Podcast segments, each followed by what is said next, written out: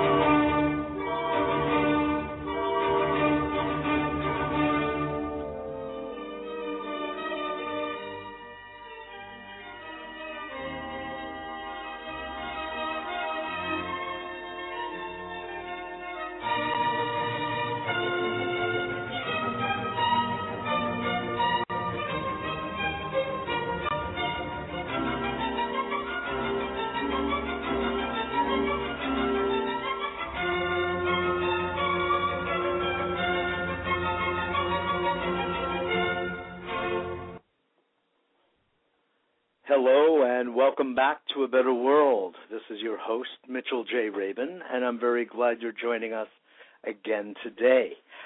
Those of you who listen regularly know that we are very involved in the creative and visionary exploration of human potential. Well, it's very interesting because today we have truly one of the great pioneers of the human potential movement and her work has been pioneered by so many who have followed in her footsteps and have branched off in different ways through the work of Jean Houston, who is known as a teacher, philosopher, and truly one of the artists, the social artists of mm-hmm. the human potential movement and helped to establish the social artistry leadership model that was used by Herb in the United Nations Development Program. And over the course of her life's work, Jean Houston has developed a worldwide network of social leaders, educators, and philosophers, including such as Joseph Campbell, Margaret Mead, Buckminster Fuller, Jonas Salk, United States Presidents Jimmy Carter and Bill Clinton, as well as Secretary of State Hillary Clinton, giving them all her unique insight into the world of human potential. Jean has also worked with agencies such as NASA and as well as the United Nations, as said, and has authored over 30 books. She also was the author and the pioneer behind a mystery school for many years, and it was really there that I originally met her, though I met her through her writing, and I've been a long time fan of her work because she has brought so much to bear, very much especially the domain of understanding the relevance of mythology in our contemporary mm-hmm. lives. You could say, that's funny. Mythology is something of history, of the past, but not in Jean's mind, not in her hands. And her latest book, The Wizard of Us Transformational Lessons from Oz, with a foreword by Deepak Chopra, really defies ordinary thinking about it and brings her work very much in line with her dear old friend and colleague and my mentor, Joseph Campbell. And uh, so, Jean, I'm so glad to have you on the show again, and now to talk about this. Well, thank you so much, uh, Mitchell. You know, when I hear these really nice introductions, I wonder who are they talking about? I'm the one who takes care of the dogs. well, you know in life, as they say, the enlightened master chops wood and carries water. So. Yeah, I got to I've got to plant the peas this afternoon. Oh, do you? Oh, well, that's very laudable, you know. But you know, I, I don't have to tell you, Jean, of all people, that we we occupy many dimensions, and uh we're the same ones who have to brush our teeth and uh, you know plant the peas as well as raise to levels of uh human magnificence. And um I feel that you very much exemplify that work in yours to us. So what is this latest work? I've just been eating it up. I love when people take The Wizard of Oz, which is truly one of my first experiences of television, actually. I was just a toddler when I wanted to crawl into the TV to join with Dorothy. You know that mm-hmm. feeling? Well, I do indeed. You know, it's a story that seems to be it's iconic for the American soul. You know, Yes. because everybody has seen. I think it's something like, um, oh, I don't know. It's it's, it's probably several billion by now. People have actually seen this.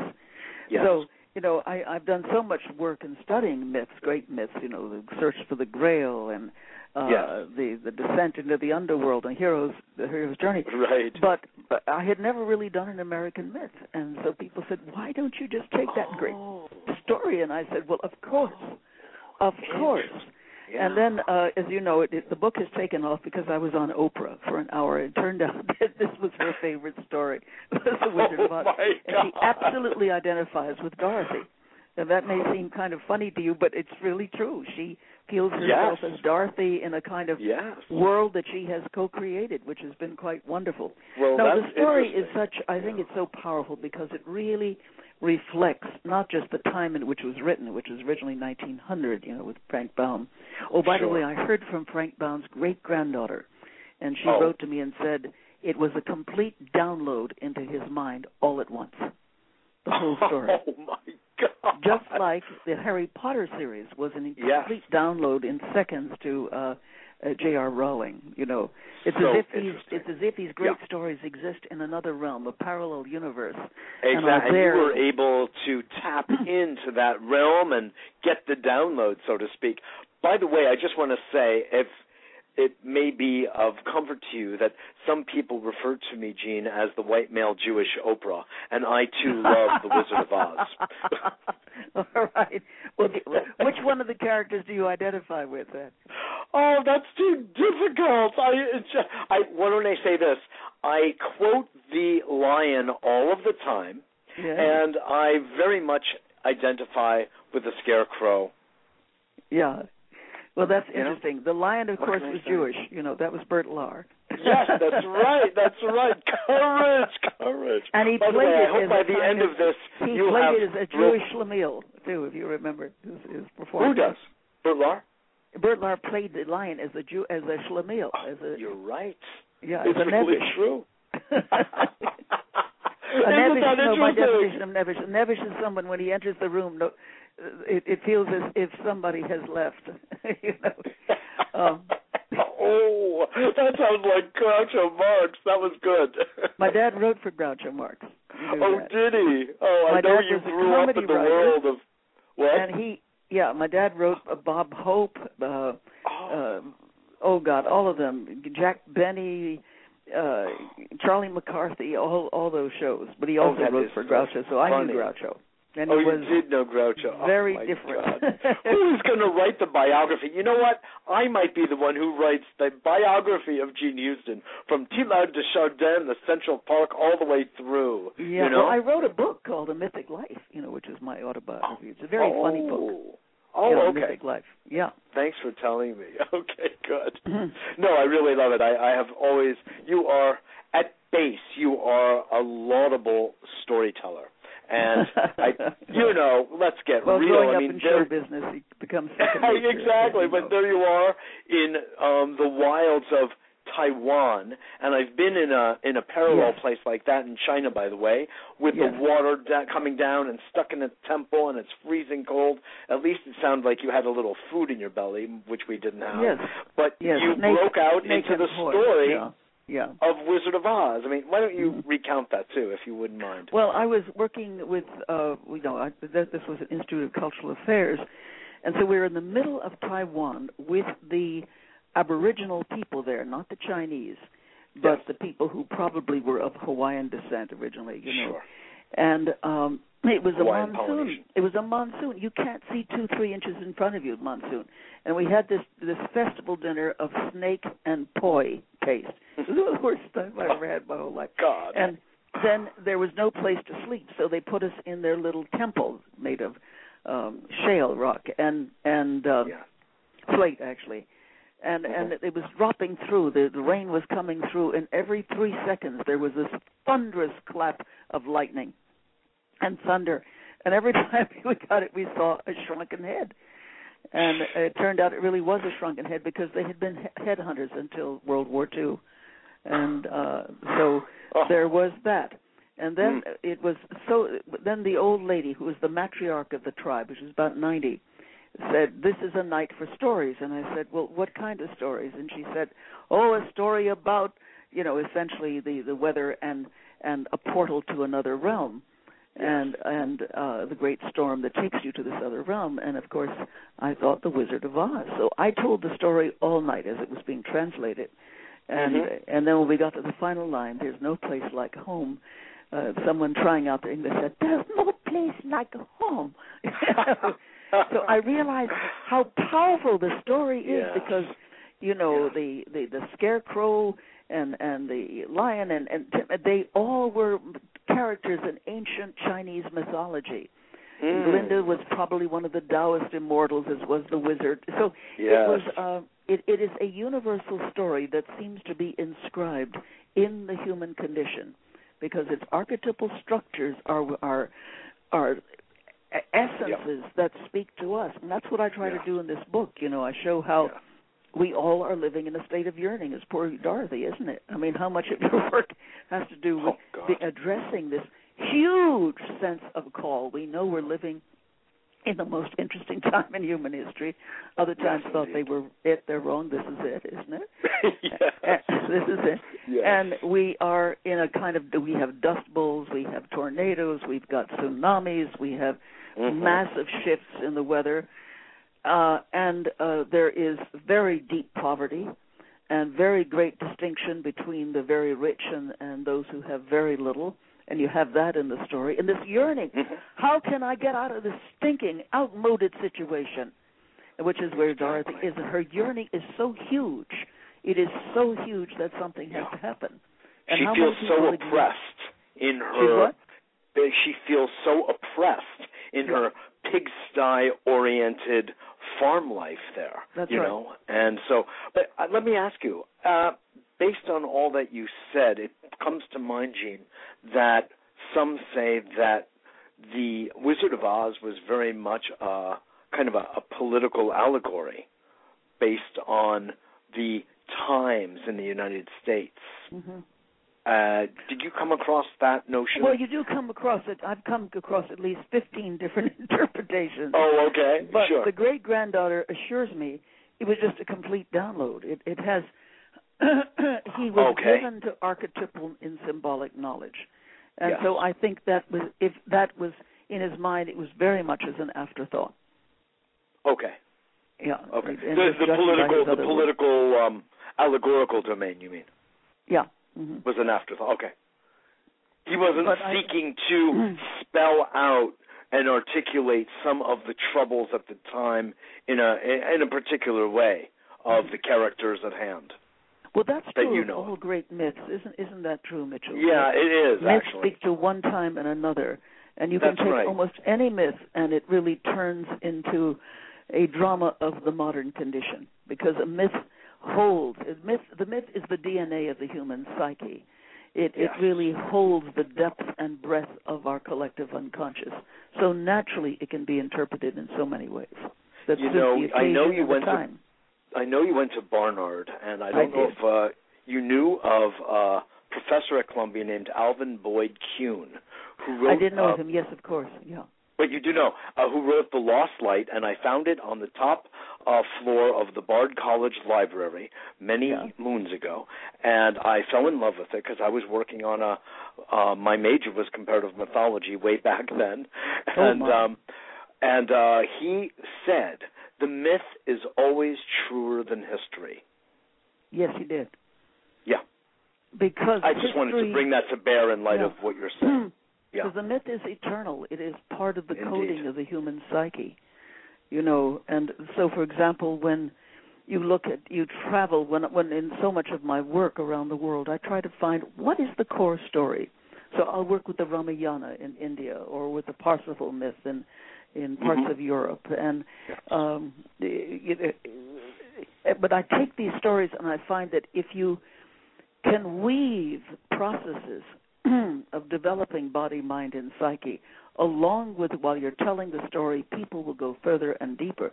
And of course, in this little book of mine, The Wizard of Oz, that's something I try to do. So, for Yes. example, when we get to a situation with, let's say, the scarecrow, who has is who's, who's disenfranchised from his mind. That speaks to all of us, doesn't it? Yes. How many of us feel feel we're not intelligent, not smart enough, not quick enough?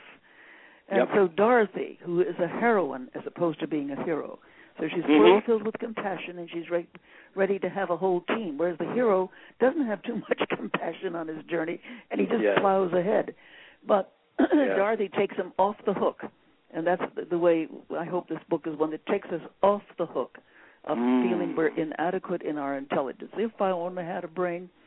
And so we do brain exercises. I give people ways of thinking, entirely different new ways of focusing on their mind and breathing with their brain so they actually feel Yes. themselves coming into Yes. greater and greater intelligence. Yes. And this is what I do throughout the whole story, as as you know. Uh, I do. I do. I mean, one of the one of the keynotes, if you will, of the book is that you not only tell a story, but that you engage the reader then in a series of exercises, processes through which they can get in touch with and integrate those lost fragmented parts back into the wholeness of their being and it's uh it's an excellent beautiful um orchestration if you will and I very much appreciate it. What kind of feedback have you gotten on that on that part of it? oh God, hundreds of letters. Really? coming to my to me personally, it's all over my Facebook. Coming to the publisher. Yes. Yes. Um, so yes, p- people are y- doing the exercises. They are employing the whole process, yes. and there are even many, many, many groups. I, I mean, dozens that I know of have formed around the book to meet once a week and do these different processes. Is and that so? then yeah, so they've all they're all these are Yellow Brick Road group. Wow. Not unlike That's years ago when my husband and I wrote Mind Games, you know, and that, Yes. And there were thousands of, of groups that formed around Mind Games, and then of course Mm. John Lennon wrote a uh, um, he bought four thousand copies, something like that of it, and then he then he wrote a song for us called Mind Games, which I Did he really? Wow, I funeral. didn't yeah. know that. Yeah, That's Mhm. wonderful. That's wonderful. you know, the reason it has its resonance, as you're really outlining, is because of its, you know, not to be redundant, mythic quality, which is another way of saying its eternal quality. And one of the points you make here is that uh, that if anything, myth is bringing us to the awareness of our multidimensionality. And I think that's a very important piece of the whole. But when you look at history, since I did bring that quote up of Kuhn's, I'm just curious, how do you see history and myth side by side? well, history is the memory of a particular culture's uh, sort of appropriation of itself. History Mhm. can also have been involved in a particular culture. Um, and so the cultural lens is very important. In the mythic lens, it's very different because the mythic lens tends to speak not just to the culture in which the myth evolved, but also to universal themes. So whereas when we read other people's history, we may not particularly identify, but when Mhm. we but when we read myth, it just regardless of where the myth comes from, it strikes us to the core. It's almost the cosmic tale as it is writ large in terms of, of the writ large version of our own deep, deepest human story. Mm, beautiful, beautiful. You know, you're reminding me of a theater piece that I was once part of many years ago. We took uh, the Nobel Prize winning uh, writer Isaac Bashevis Singer, who taught at Bard Yes. actually. And Did uh, he? Oh, yes, But he not was a during visiting your professor not there. Day. He would have died by then, I would imagine. By when? Uh, well, by the time when you were in Bard, you probably didn't study directly with him. Oh, I knew him. We were good Oh, friends. you did. Oh, Oh, yes. Oh yes, exactly. And he gave a small group of us permission to take his story, Gimpel the Fool, and uh, adapt it to theater. Yeah. And we had a little theater company called the Bakery Theater Cooperative, where we had, you know, a couple of challahs. There were two actors only, um, Gimpel and everyone else, who was my girlfriend at the time. And uh, he loved our show. He loved it because it was so simplistic, sim- simple, and he felt that we re enacted the the sensibility of the shtetl, if you will, in which it was taking place. And interest, since I've gone this far, I'll tell you that he told Barbra Streisand when he was out in yes. L.A. looking at yes. the rushes of Yentl, the film. Yes, I know uh, what you're going to say. yes, exactly. He said, "You know, there's a small little theater company in New York. I think you ought to talk to and get a little advice from." Guess yeah, who we yeah, didn't he hear was very from? angry at that. What she yeah, what she was. did with the the uh with the Yentl story. The yes. the should yeah. Yes, exactly, Yentl, exactly.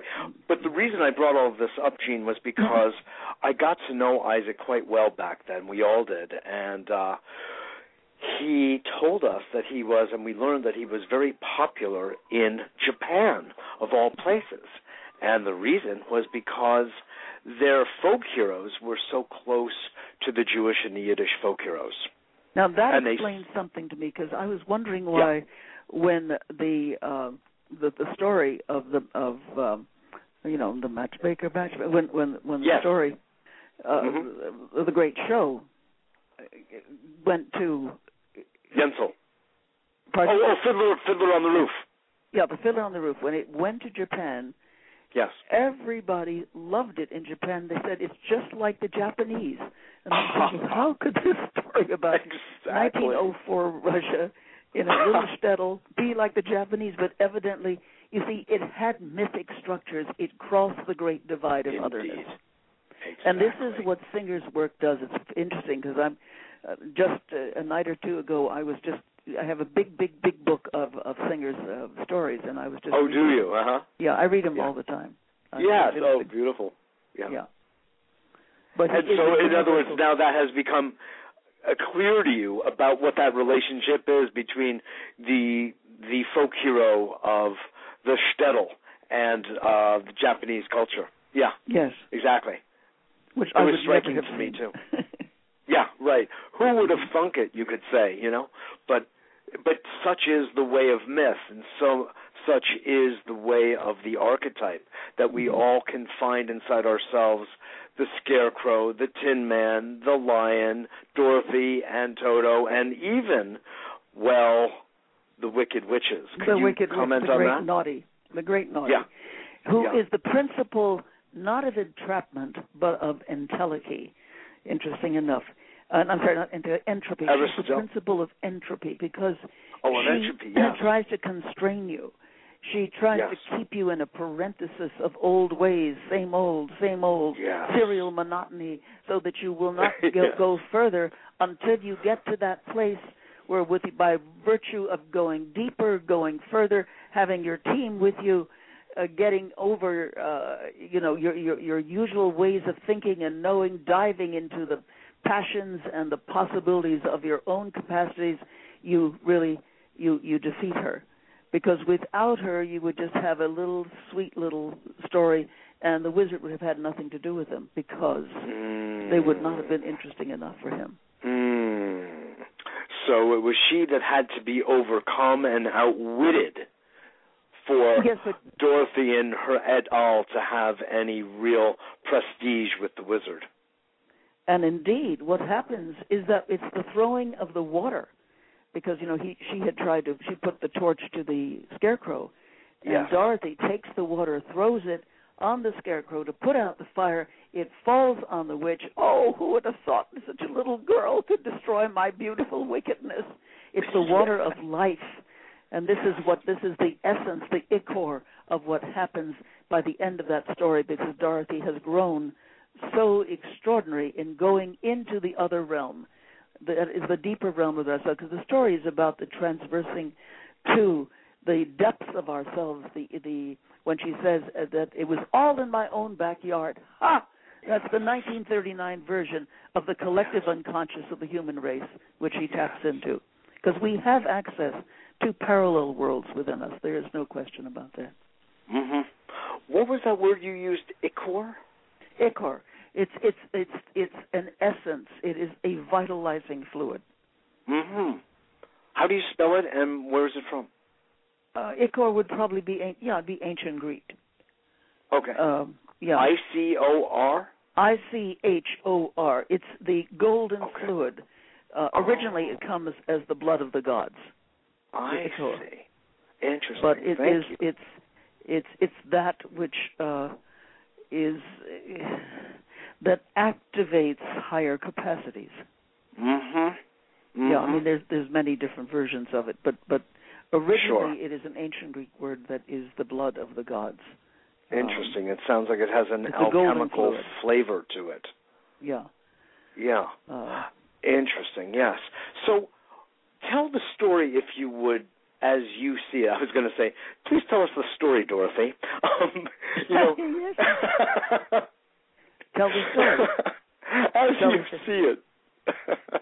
How do I see it? As yes, as you feel that you received this download, what you feel uh, Frank most meant, wanted to, in a sense, deliver through you at this time, distinct from when he did it then. Okay, but remember he's the one with the download. He had the whole thing. It just according to his great granddaughter.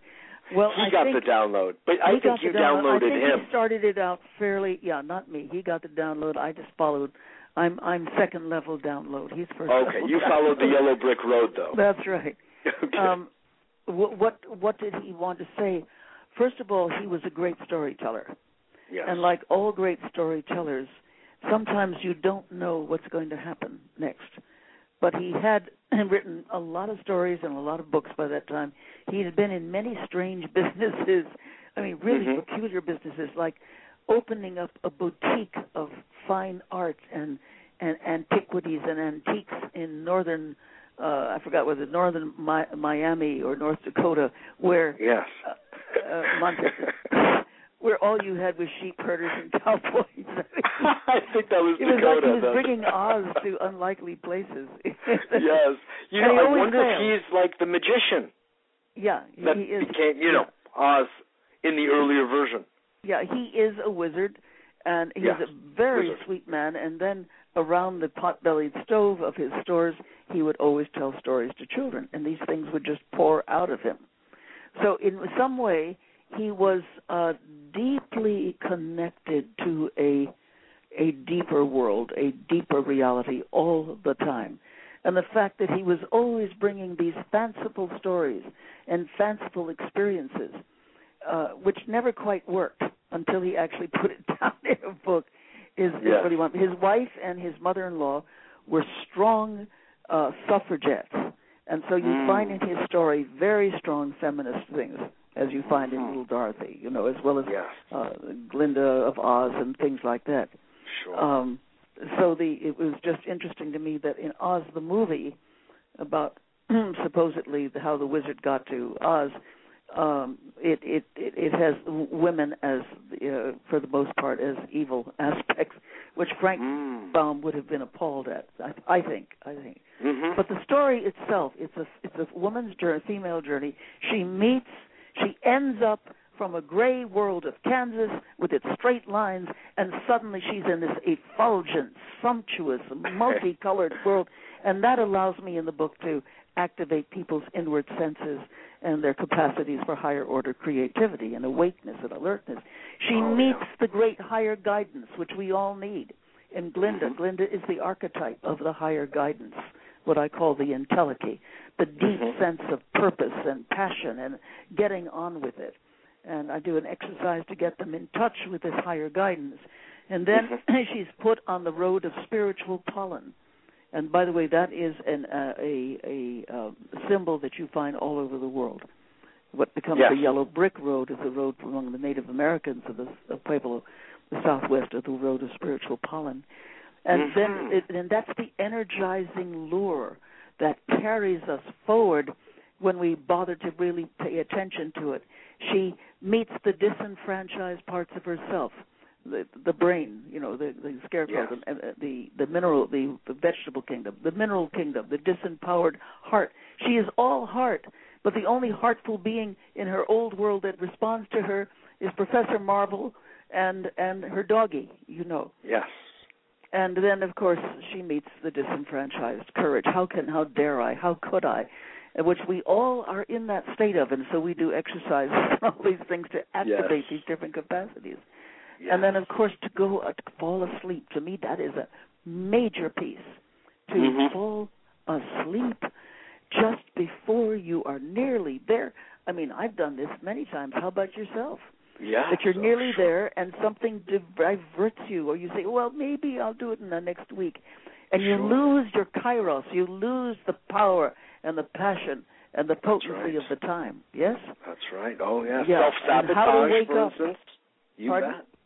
Yeah. Self sabotage is the the psychological dimension of that. Yeah, that's the demonia of your inner self. Yes.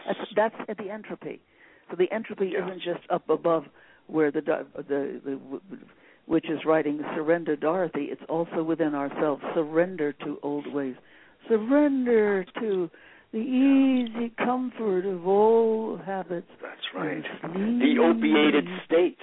Yeah, the opiated in effect. state. Right. Powerful Yeah. story. And then when they Very finally powerful. get to this funny wizard who they've met about six times by that time, and Yes. they've had the release of the old pattern, the wash up society, that is Mhm. filled with laughter. Laughter and release. I mean, that's the story when they enter the green world, the green world, the ecological Yes. world. The And there munchkins. and there is the release. Uh, you know, and the laughter. Ha ha oh ho ho ho. Mhm. You know, that's how Yeah. and so it's laughter, it's the sense of joy, of deep community, and of course of the release of all the old structures so they're brushed up and they're washed up. And then when they finally meet the wizard, he turns out to give them a horrible task, an impossible task that would kill them. Mhm. And that is to bring back the, the and what is that about? What do you think that's about? The heart the big task. to bring back the broom of Yeah. the uh, The wicked witch. Yeah. the Wicked Witch.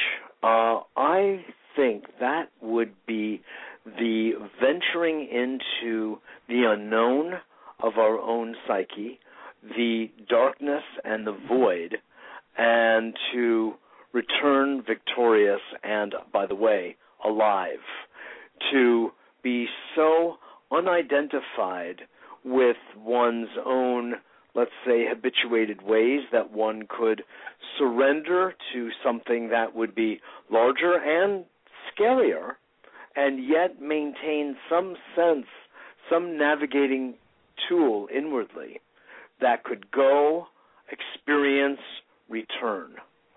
Now that's that's very deep and wise. Give me an example from your own life of how you've done that. Well, I forgot what it's like to interview you, Jean. You turn it all around.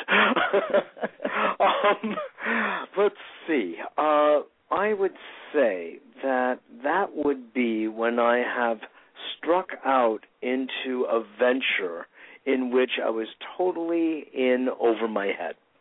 Mhm. I have been, for instance, with um, I'm doing a lot these days in the world of green and eco projects for global transformation. I mentioned that to you in your living room some time ago, and uh, one of the things I find myself in a situation is with um, heads of companies, CEOs. That part is actually okay, but with techies who are speaking a language that I do not understand. I do not have a background in science and physics and engineering and any of it, and they make suppositions among themselves and use a certain inner lingo and I'm the guy who's bringing the parties together and I'm supposed to understand everything that's going on.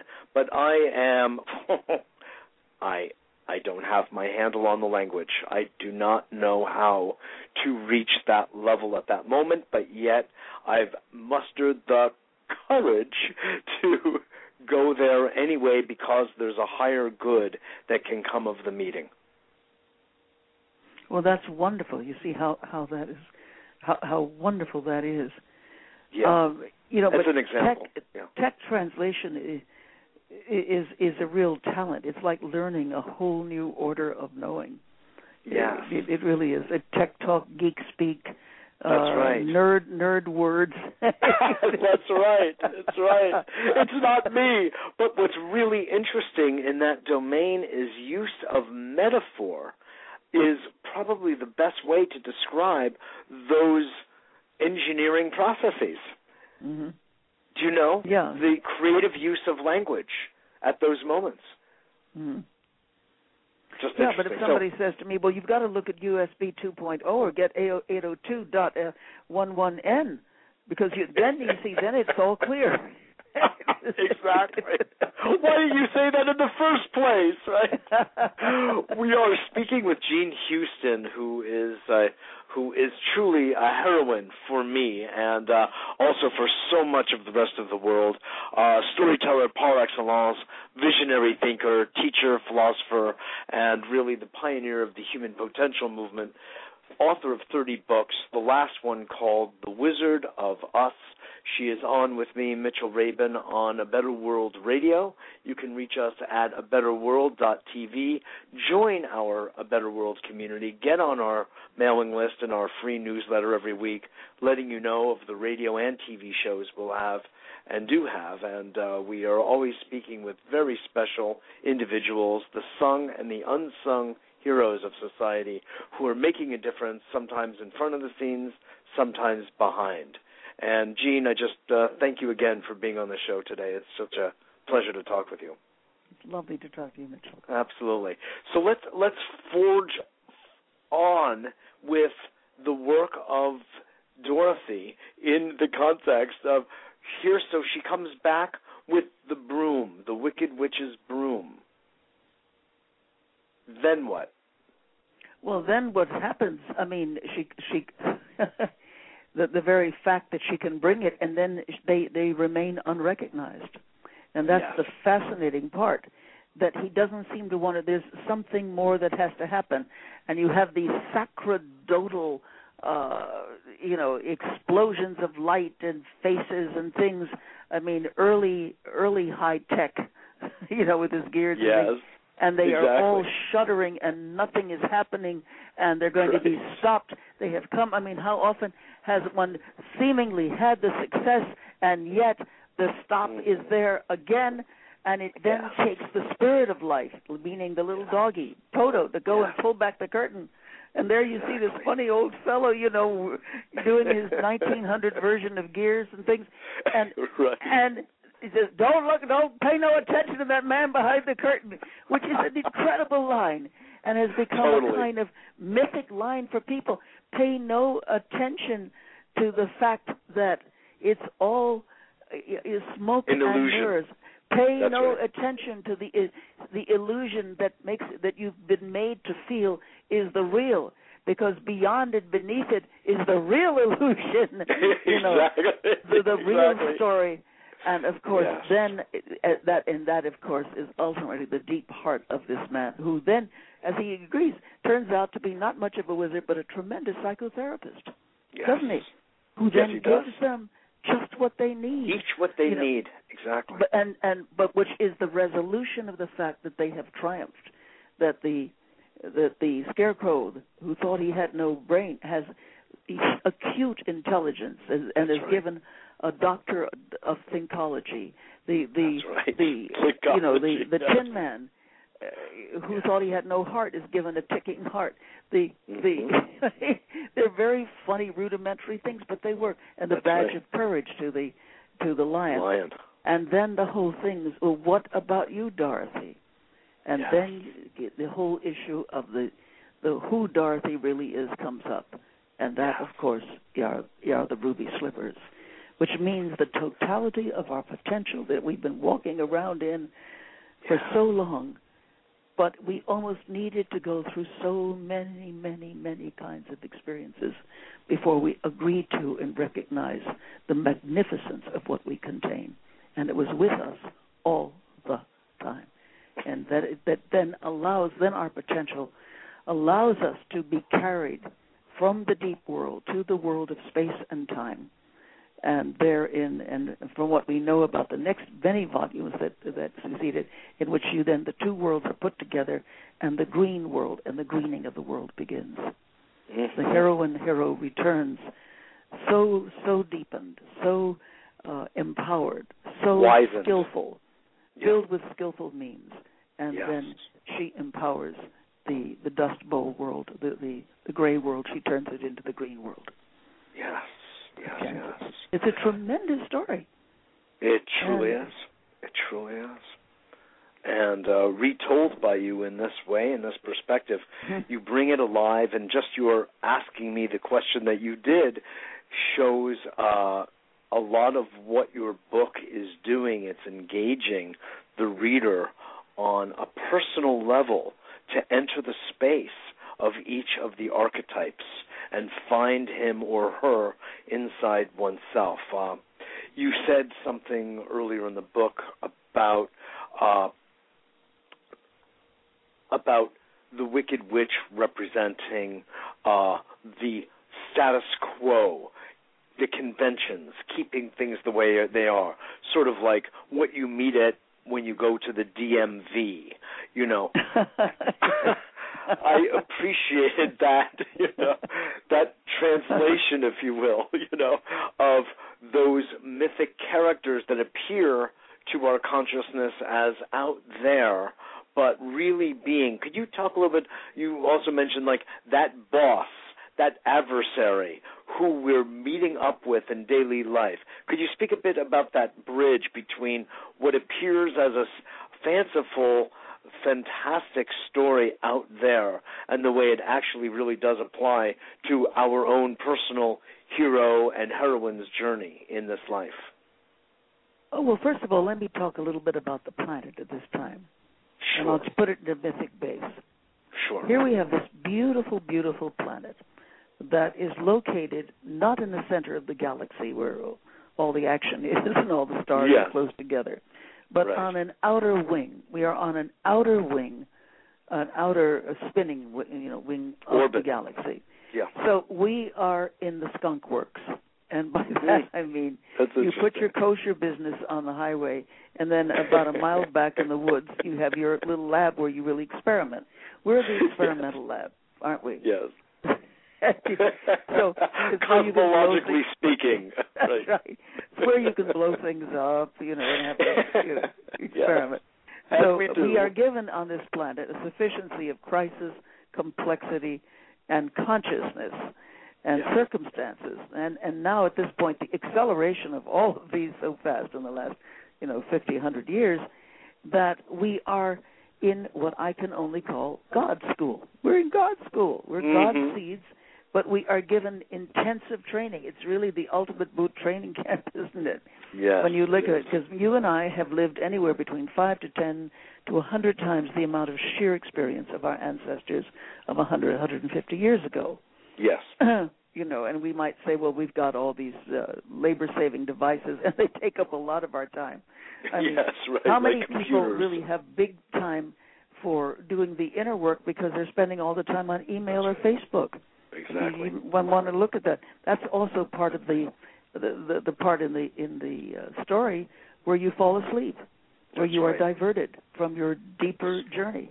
And I where tell the all true my leisure, students- in other words?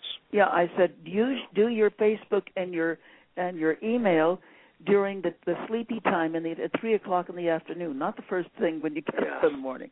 So here we are in God's school with a sufficiency of training opportunities, which most many people take, as I'm finding, and more and more people are taking all over the world because we know these are the times and we are the people.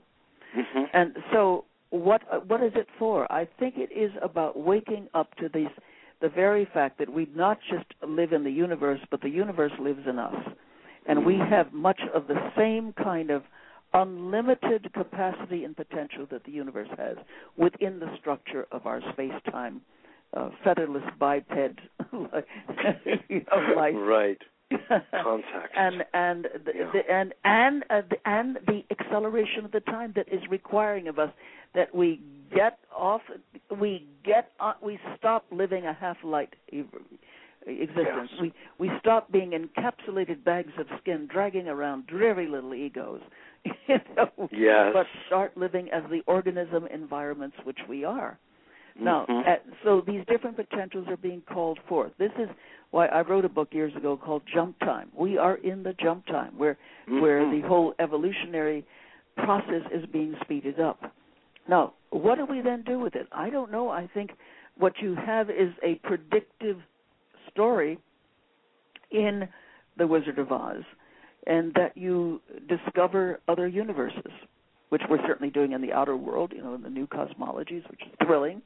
How mm-hmm. many hundreds and hundreds of new planets have been found just in the last five years?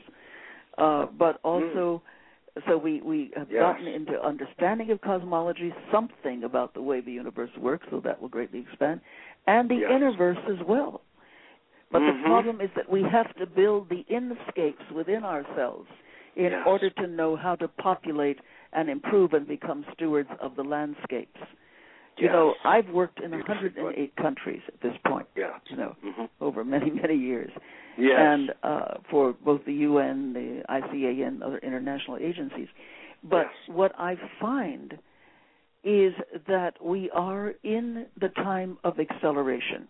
And it isn't a question of being a North American phenomenon or European or Japanese, but mm-hmm. it is all over. In fact, I'm off to China uh, in several weeks because I'm mm-hmm. being asked to talk about an emerging world civilization. What, where are we going with it? What's happening? Mm-hmm. Um, so, given given these given these extraordinary things, I would say that the myth that is just trying to emerge is changing as the maps of the ancient traditions don't fit the personal territory to the degrees they once did due to the radical change of our time, we are have to live our lives with the mythic vibrancy of those who originally inhabited the ancient stories. Mm. And because we are in the jump time where the myth, the great story that is within us and around us, is recreating itself from the stuff of personal experience because the development of the psyche, I believe, that is happening now, is as monumental as when pe- people stopped uh, depending on the meanderings of the hunt and settled down to agriculture and civilization. Mm. So we have become missing links in our time. Yes. We uh-huh. are adding our own deepening story to that of the emerging new story, and with it, I do believe, a new planetary civilization. So we have achieved in our time what is surely an extraordinary evolutionary achievement the ability to continuously receive, recreate, reframe, and extend our experience. There, it, it is a new, what I can only refer to as a kind of protean capacity of the self, virtually a new possibility for new structures in mind, brain, psyche. And this is giving us the capacity, and this is my work in social artistry, to mm-hmm. see a systems ideas, be they social, intellectual, political, philosophic, or spiritual, with a new freedom that was not ours in the past.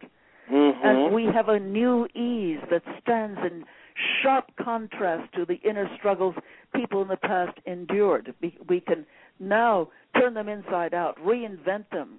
I mean, we're in a time of radical reinvention, and this is where we move metaphysically from God's seed to God's self as we take on the steward of the planet in a few hundred months we'll be out there with the asteroids and probably terraforming Mars.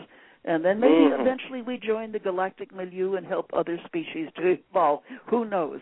But there is something massive happening, and and and uh, it's thrilling, quickening that is happening mm. in the human soul right now. And myth tells yes. us about it and allows us to explore this and Truly, build up was the structures that we need. Yes, yes, yes. That's awesome. That's a so beautifully wrought. I so appreciate it, Jean. Uh, one thing I'm thinking as I'm listening to you is a distinction between acceleration and evolution. And yes. I know uh, the word evolution has become ever popular these days. And, it's a catch-all, uh, like love and It is a catch-all phrase, and I've, i know Barbara Marx Hubbard, and I know that work yeah. and all that happened at just around December 21st, on and on and on. We did shows. Stephen Dinan was on it. You know, I, I, Carl Calleman's a good friend. I've put a lot of attention to it.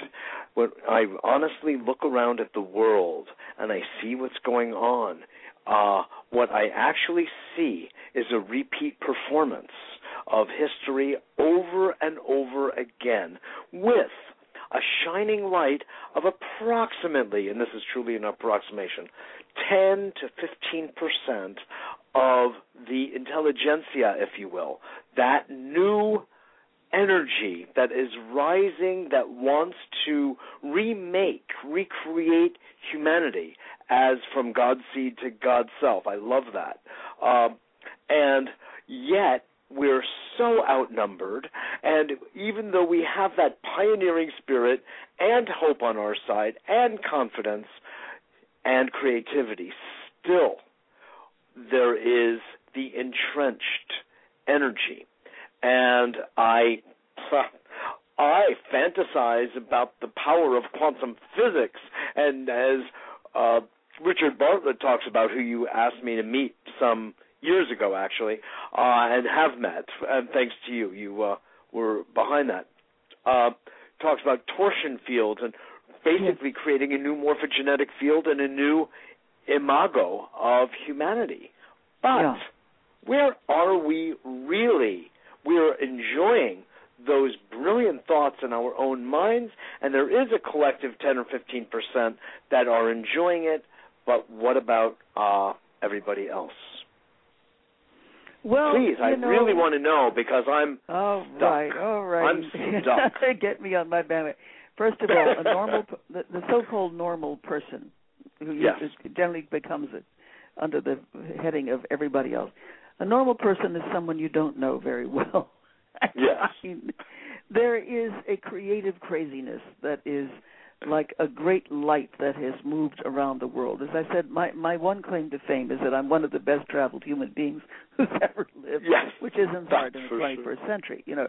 Yes, but, indeed. Uh, but you know, I think if you stay within your own structure, and this is true of everybody, yes. you are going to see what is people attempting to work with their lives. You're not seeing this other story that is fiercely moving across continents, across cultures, within and without. It it is as if the range and the level of challenge is calling forth this mm-hmm. other story.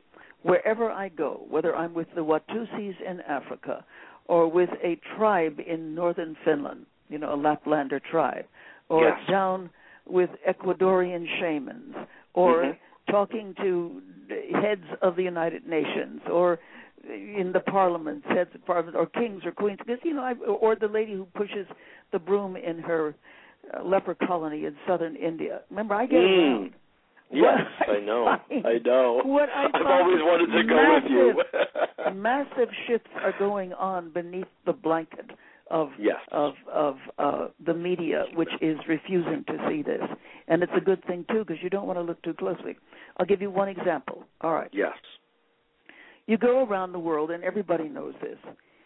Seventy percent of those who are actually out there doing the work on many many levels are women, but mm-hmm. they aren't just women; they are women of a certain age. Mm-hmm. Postmenopausal zest is no mere metaphor. yes, yes. They tend uh-huh. to be over 50 yes. or the equivalent thereof for their culture. And, mm-hmm. you know, they're not afraid of dying. They're not afraid of putting themselves, or if they're afraid by God, they just risk. And they're out there and they are making the programs happen and finding the wells and getting the new technology in that can can easily uh, light a village, you know, with yes. with so many solar panels in a field in Africa. They are out there and they are doing it. Now, this yes. rise of women, very true, in its deeper way, in its deeper form, in its deeper form, uh, that is happening all over the world, is making a massive difference. But nobody is writing about it. You know, they write about the big complaints that women are not in business, aren't being, you know, are running into the glass ceiling. But yes. one of the things that they're not talking about is the fact that this is a massive movement but yes. it is kept under the radar, and it is so huge, and it is bringing in the uh, bringing women to the to the table in full uh, partnership Regalia. in, in the whole domain yeah. whole domain of human affairs. Yes. yes. So that's a that's a massive change. The other massive change is for all its negativity, it still is very positive. Ultimately, that we have the world mind taking a walk with itself because yes. of the new technologies and the social media. Yeah. I mean, I I imagine I get a great deal of email. I get maybe 500 to a 1000 emails a day, and there's only mm-hmm. so much I could read. But it literally, let me just call it up now to see who, where are they writing to me from. Wait a minute, let me just call it up and see. Oh, here it is. Okay, there's France. Yeah. Okay, Italy. There's Germany. Uh, Japan. Ah, more letters from China. Okay. Yes. Where is this from? Oh, this is from Nigeria. I'm just going down my my list. I can go. I'm looking at it. it's just the whole world. You know, it's like oh yes. a fighter in the center of. You are such a globalist. You are such well, a globalist. I, I am for in the true better good term. sense. Yes. But many of us are.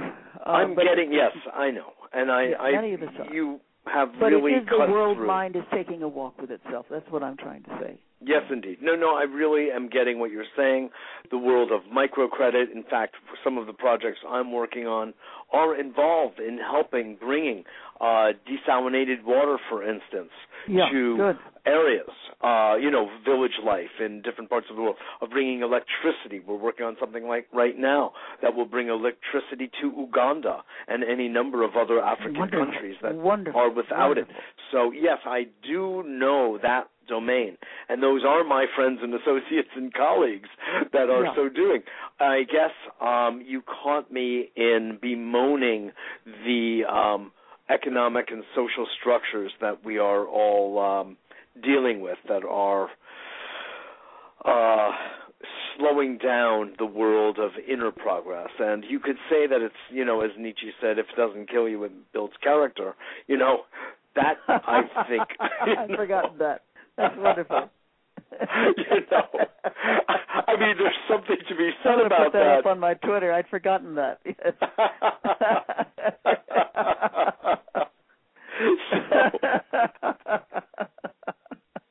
Yes. Go, go ahead. I appreciate that sentiment, and, and I mostly appreciate the point that you're making. In fact, now to come full circle back to your uh, wonderful book, there is uh, part of uh, connected to one of the processes. Uh, you do this wonderful thing of what would our political, social, and personal lives be like if we could learn the dynamics of whole system interliving. That's a new word. I love it. That characterizes communities and nature. Nature is an inspired psychologist and a brilliant social artist to boot. For if we look at nature's laws, strategies, and principles, we discover that. And then you go on to outline the wisdom inherent in nature, the great experiment that Yes. she has uh, tested for millions of years how to make things most efficient, how to grow things easiest, how to waste nothing, etc., etc. Horst Rechelbacher, another uh, dear friend and colleague, who wrote a book on uh, corporations essentially as being a mirror of nature when they're working well. Um, Mhm. You know, kind of Yes, uh, yes. echoes that same notion. Mhm. Could you speak a little bit about that uh, as part of the uh, the new um, footprint for humankind as we go forward? Because I feel like you're helping to spell that out there. In terms of nature, the following of nature, Yes. or the following of, of uh, well, nature. The following of nature. Yeah, the follow- nature gives us all the building blocks. I think there's no question of that. I think Yes. I, I quote uh, the great book by Janine Benyus called uh, Biomimicry, and I Oh, forget about yes, my I book. Read love it. Biomimicry. It's a very important book. And it- Totally. yeah, it's a very great book, and, and the Yeah. Biomimicry Foundation, where they really look at the ways nature creates uh, the very model that we can follow if we really want to save ourselves, our world, and everything else. One of the stories there, of course, is about how you have two fields. One is just a prairie with all its wild stuff growing in it, and one is a Mhm. wheat field. And the hailstorms come, and everybody runs out, and their wheat field is destroyed. But very little is destroyed in the prairie because you have so many different kinds of plants. It is not a monoculture, it is a polyculture. What does that say about ourselves? When we become a polyculture of multiple cultures, both within ourselves as well as without, that we are fusionary, that we are a world trying to take a walk with itself in a whole new way, where we have we have crossed the great, as I said, divide of otherness, where Yeah. we understand that we are uh, in a in a totally new environment of of fusionary complexity, where we honor each other's cultures and yet celebrate our own, where we have this great inter. When we become a prairie, because that's what a prairie is like. yes. and not a monoculture. Not, and I mean this within oneself as well as within one's culture. Then we have biomimicry. That means that the human species will survive. Hallelujah. And as they say, Jean, from your mouth to God's ears. I'm all for it. But the That point is, you're wearing God's Yes. ears, you see. You That's are right. wearing God's ears. They're pretty big and they look kind of funny, but like Obama's ears maybe, but but they are Yes. they are God's ears. We are God's ears. The Sufis say that you want to become God's tongue and know everything is good tasting, God's nose and feel the aromatics of existence, God's eyes and mm. see the, the, the rich, rich, rich spectrum of reality. And so it goes. Yes. Because and we have the capacities within us. Part of our potential allows us to expand our bandwidth on virtually all of our uh, perceptions, and that's why, you know, perception expands, conception retreats. Uh, I once had a, a law: concept louses up percept. That's why we have to expand our perceptions into the God perceptions with which we're given. Then we become smart and Yes, indeed. and good. That's very yes, indeed. That sort of encapsulates Zen in Mhm. one sentence, you know, without being a koan. Yeah. yeah, right. That's beautiful. Well, I want to just thank you so much, Jean, for your good work and its consistency and persistency over time. And uh, it's just such a pleasure to have you on. And you are truly one of those icons to me who are really helping to create a better world. Lord have mercy. Lord have mercy. And well, let's God all go and be icons together. Wouldn't it be nice as a worldwide Let's do it. Then we will have a new form of iconography. That's right. Exactly. Thank you so much. Really appreciate it. Absolutely, Jean. And, And, the we'll have book you is on The again. Wizard of Us. Yes, indeed. Thanks so much for joining us. Thank you. Bye-bye. Sure. Bye bye. This is Mitchell J. Rabin for a Better World. That is Jean Houston, who is truly one of my idols, and uh, I've looked up to her for so long with the good work that she has done. And Feet on the Ground, another Taurus, by the way. Our birthdays happen to be not in the same year, but in the same month, and even just a few days from each other. And uh, we'll be airing this on uh, right near both of our birthdays. So please, uh, thank you so much for being part of a better world through your listening. It's a powerful participation for us who are offering these shows. It's very special to have you as part of what we're doing because we are in service to you. So, on that note, please visit us at www.abetterworld.tv and join our newsletter if you haven't already, and uh, forward our website also to your friends so we can repopulate this beautiful planet with people who are part of the energy of, the theme of, certainly, and the values of a better world, and the many guests that we have on who are helping to support that wherever they go. So we are also on Facebook, by the way, a Better World Media, and Mitchell J. Rabin, I think, is my page, and we're on Twitter. And join us everywhere, and all of the links to all of those can be found at a abetterworld.tv. So make sure that you pick up a copy of Jean Houston's The Wizard of Us with a foreword by Deepak Chopra, who is such a brilliant man in himself, and uh, you will very much appreciate making Oz a part of you and seeing yourself in Oz. Thanks again for joining us, and I look forward to seeing you all next